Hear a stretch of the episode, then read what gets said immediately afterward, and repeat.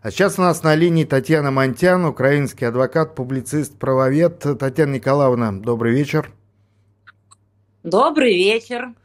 Мы обсуждаем в том числе сценарий «Новый опричнин», когда Владимир Путин для того, чтобы перезапустить механизмы развития, создаст такое вот эм, как бы сообщество новое опричнина, которое будет вычищать крамолу и измену из государственного аппарата. Как вы смотрите на этот вариант? Он а, реалистичен, по-вашему, или это такие разговоры в пользу бедных?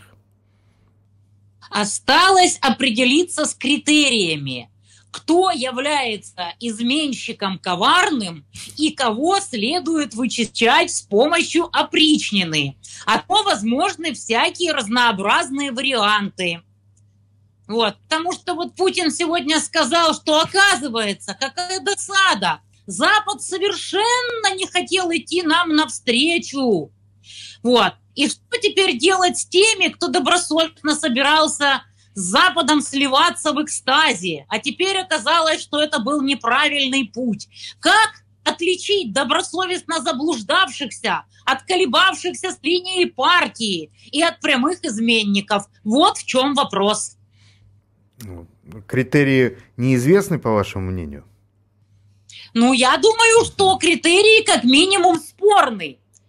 И по всяком случаю определяться с этими критериями еще будут очень долго и нудно. А потом, как обычно, найдется куча пограничных случаев, насчет которых будут идти горячие споры. Вот товарищ X, он к какой категории относится, подлежит ли он э, воздействию с помощью опричнины, или можно его перевоспитать и спасти для общества. Или, или сразу 10 подобное. лет без права переписки. А, Елена Николаевна, да, да, да, да. у или научного... кому-то 10 лет, или кому-то 5, или кого-то просто пожурить пальчиком и отправить работать на страну. У научного да. сообщества есть Ну, критерии? вы знаете, а кто будет составить этой причины? По а какому вот критерию вопрос. будут туда еще сбирать? Вот, это тоже хороший вопрос. А кто будет определять да. эти критерии? А далее, кто будет, даже если критерии удастся определить, выяснять, подходит ли тот или иной человек под эти критерии. Кто судьи? А судьи кто? Вот в чем вопрос. Вот, э, многие говорят о необходимости зафиксировать в Конституции все-таки какую-то идеологию. Вот э, наш предыдущий собеседник Степан Кискин из «Справедливой России за правду» э, предлагает, что это, этот, это может быть идеология традиционализма. А на ваш взгляд, ну вот если записать даже традиционализм или социализм в Конституцию, что это все изменит, если те же люди будут осуществлять, скажем так, идеологически верную коррупцию? Разве это а, поможет жизни простых людей? Либо надо активизировать именно а, гражданскую политическую активность, побудить людей все-таки проявлять свою волю, как угодно, там, штрафами или, как э, вот Сергей предлагает, даже там тюремными сроками за неактивность. Я, Это честно говоря, по позиции тюремными, а так не надо. Удастся сформулировать хоть какую-то идеологию в таких дефинициях, чтобы это было достойно занесению в Конституцию. Честно говоря, это довольно-таки спорно, как по мне, в настолько расколотом обществе. Если ограничиться базовыми человеческими ценностями, то, в принципе, было бы вполне пока достаточно пока общество недостаточно едино, скажем так, в этом отношении. И хочу сказать о декларировании. Вот наши неуважаемые западные партнеры попытались ввести всеобщее декларирование в Саларейхе. Я вам таки скажу, чем это закончилось. Всем, чем и всегда. Люди стали записывать свое имущество на дальнюю родню, на номиналов, выводить в крипту и так далее. Потому что в нашем современном мире очень легко спрятать свои активы. И только очень тупые люди, которые иногда все-таки на этом попадаются, идентифицируют свои кошельки, на близких родственников оформляют и так далее и тому подобное. Каждый, у кого из коррупционеров есть хоть какие-то извилины в голове, легко и просто декларирует то, что нельзя прятать, спрятать невозможно, а все остальное распихивает по номиналам, родне и в крипту. Вот и все, что я могу сказать о декларациях. доказательство, что вот эта система, которая сегодня работает, очень чиновников устраивает, никому не нужно восстановление управляемости развития экономикой, и они будут сопротивляться этому всеми своими силами. Елена Николаевна, вы правы, вот смотрите. А что же делать тогда? Э, Федор, да. секунду. А вот... я считаю, что все-таки все равно ответственность несет лично президент, как гарант Конституции, как всего. Он должен и сделать такой заказ на изменение системы. Это мое мнение. Он должен, но ну, вот именно многие э, граждане ждут, там терпят, платят больше, все, в общем.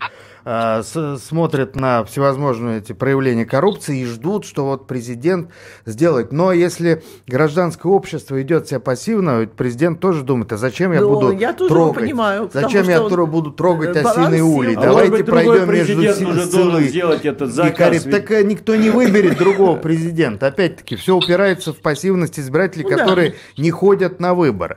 Вот, э, Татьяна Николаевна, до, до событий... Будить надо, до, будить. до Евромайдана в России многие там политически активные деятели ставили Украину в пример, да, что вот там-то общество политически активно, там демократия, но мы знаем, к чему это привело. А в чем, кстати, а, была а, украинская ошибка? Почему как бы сравнительно широкая демократия привела к ну, такому э, современному тоталитарному варианту? Не было там никакой демократии, даже близко. И я это популярно объясняла и неоднократно. Там просто было слишком много хозяев, и любые шавки этих хозяев гавкали друг на друга. А в России был более-менее монолит. И так называемые разные башни Кремля наезжали друг на друга очень тихо и аккуратно. А сейчас такое ощущение, что кое-кто пошел в разнос. И разные башни сцепились друг с другом не хуже, чем в лучших традициях до Майданной Украины. Так что это все очень относительно. Но в Украине и до Майданной, и сразу после Майданной все равно простые люди не могли попасть в политику, потому что это было очень-очень-очень дорого. Никакая гражданская инициатива не могла бы собрать такое количество денег, чтобы поучаствовать в выборах. Говорю это абсолютно точно, потому что я участвовала и набрала около 20% в самом богатом районе Киева. Но я проиграла. Первое место занял товарищ с 35%, который выступил от объединенной оппозиции. Поэтому собрать такие суммы, чтобы достойно поучаствовать в выборах, было в принципе невозможно. А более-менее достойных людей, которые что-то из себя представляли, немедленно коррумпировали и говорили, ребята, вы все равно ничего не добьетесь, идите в нашу веселую команду. А все веселые команды были под кем-то. Так что вот эта вот вся вольница, это чистая и незамутненная иллюзия. На самом деле – никто без партийной поддержки победить не мог. Это было абсолютно исключено. Так что не верьте в эту обманку. Да, но я хочу добавить, можно долго спорить, где более демократичная страна, где нет идеальной модели, да, но в целом все-таки мы должны с вами зафиксировать, или мы хотим, куда мы движемся, или мы хотим монархии, никакой активности общества, есть царь-батюшка, и он все за нас решит.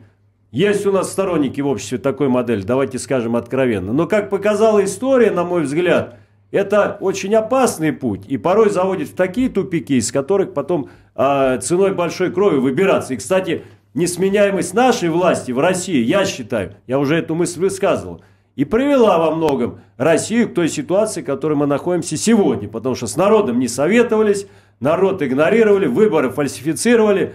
И по ключевым вопросам мира, войны и прочее, решение принимает один человек, там не знаю, два, три, это ненормально, это вообще неправильно, и это, к сожалению, сегодня аукается всему обществу. Это вот к, к, к авторитарной модели власти. Мы все в восторге от этого, я лично не в восторге. Вторая, вторая альтернатива, это все равно демократия. Она разная может быть, буржуазная, социалистическая, но я убежден, сверху ждать, вот мы сегодня все говорим, сверху нам кто-то что-то подарит. Ничего они не подарят, правильно, им удобно, деньги текут, власть при них, потоки все при них, кому они что отдадут. Поэтому выбор сегодня за народом. Если народ хочет и дальше, чтобы его имели, извиняюсь за выражение, и будут вас иметь еще тысячу лет. Пожалуйста, наша задача будить, предлагать.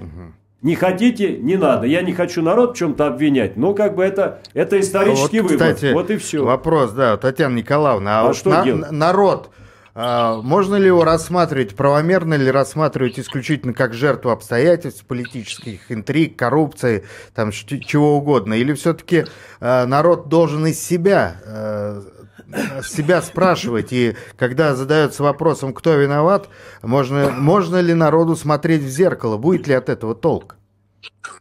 Народу, конечно, можно посмотреть в зеркало, но вы же знаете старую добрую пословицу. Ни одна капля не считает себя виновной в потопе.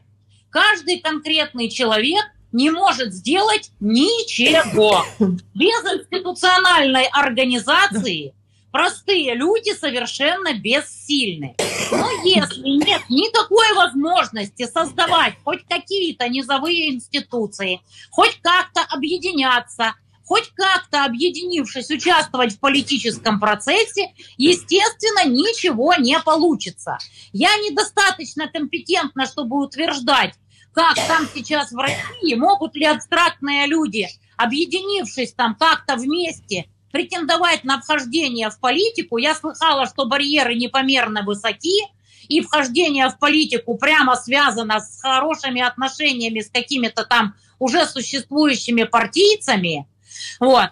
Но если эти барьеры не будут понижены для вхождения в политику не только знакомых знакомых там через знакомых, а и для просто простых людей, которые внезапно после того, как началась война, заинтересовались политикой, увидели, что творится вокруг, проснулись и хотят в эту политику войти, будет очень печально. И все вокруг говорят, что барьеры вхождения в политику необходимо снизить, причем снизить по максимуму. Только это позволит поднять пока что дремлющие силы и пробудить людей, которые раньше не интересовались, а сейчас внезапно заинтересовались и очень хотят участвовать.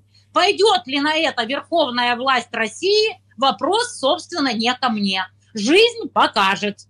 Ну вот, э, получается, Сергей, у тебя аналогичная точка зрения с Татьяной Николаевной, что надо э, стимулировать демократические процессы в обществе. Ну, воспитывать надо, друзья мои. Ну, демократия, вот это активное участие в жизни страны, надо воспитывать с Малых ну, лет, хорошо, Елена Николаевна, согласны? С малых лет. Ну, меня так и воспитывали. Советская школа ну, часто истинную уже по-другому воспитывают, Правильно. к ну, сожалению. Ну почему? Все равно продолжаем так воспитывать. В душах э, ребята нет, такие же нет, демократичные. Государство как сейчас Обойдите. воспитывает? По-другому. Отталкивает а, от политики. А вы считаете, что в Соединенных Штатах, где такая выборная система, меняются президенты, там демократия?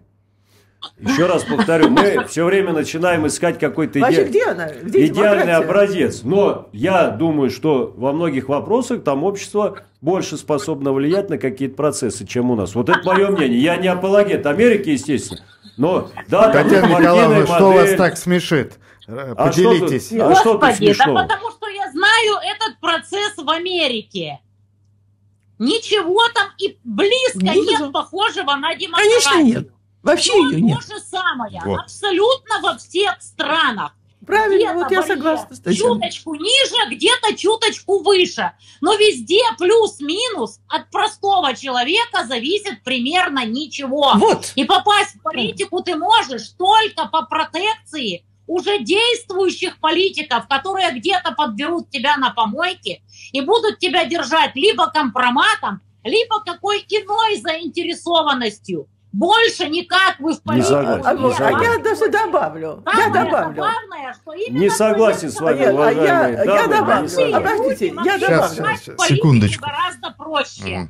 Стоило только выразить желание и показать, что ты можешь и хочешь. И иди по любой линии. Примерно тебя брали везде, куда ты хотел.